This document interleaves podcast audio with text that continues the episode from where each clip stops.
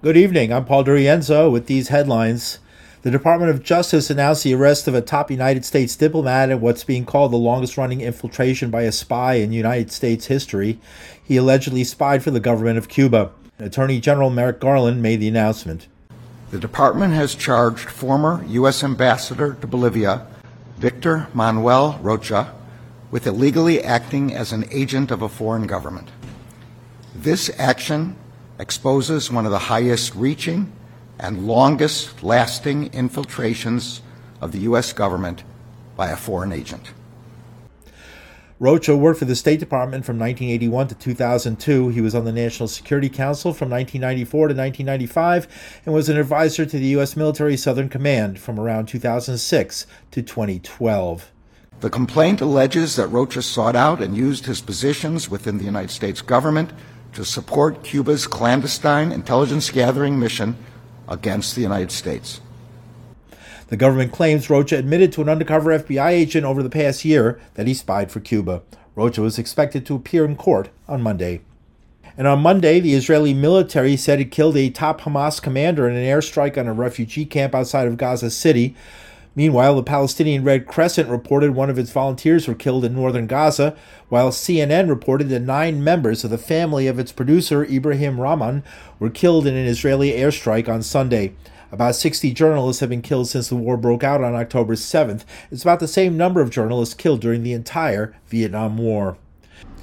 Hamas on Monday dismissed allegations by Israel and the United States that its fighters raped women during its attack on Israel.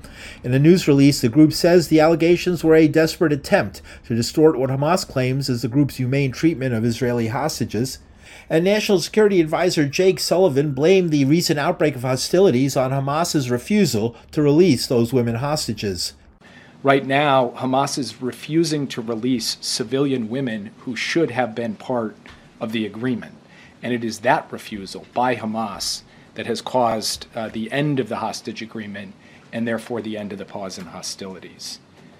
While State Department spokesperson Matt Miller says women hostages aren't being freed by Hamas because they were raped. One of the reasons they don't want to turn women over that they've been holding hostage and the reason this pause fell apart is they don't want those women to be able to talk about what happened to them during their time in custody. Certainly, there is very uh, little that I would put beyond Hamas.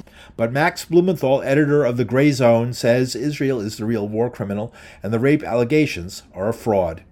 To address the sense of trauma and insecurity of the Israeli public, Israel's waged an international psychological warfare operation through the media, leveraging any possible claim that they can make stick about Hamas atrocities in order to make it seem like Hamas burned babies in ovens, uh, gang raped women on video.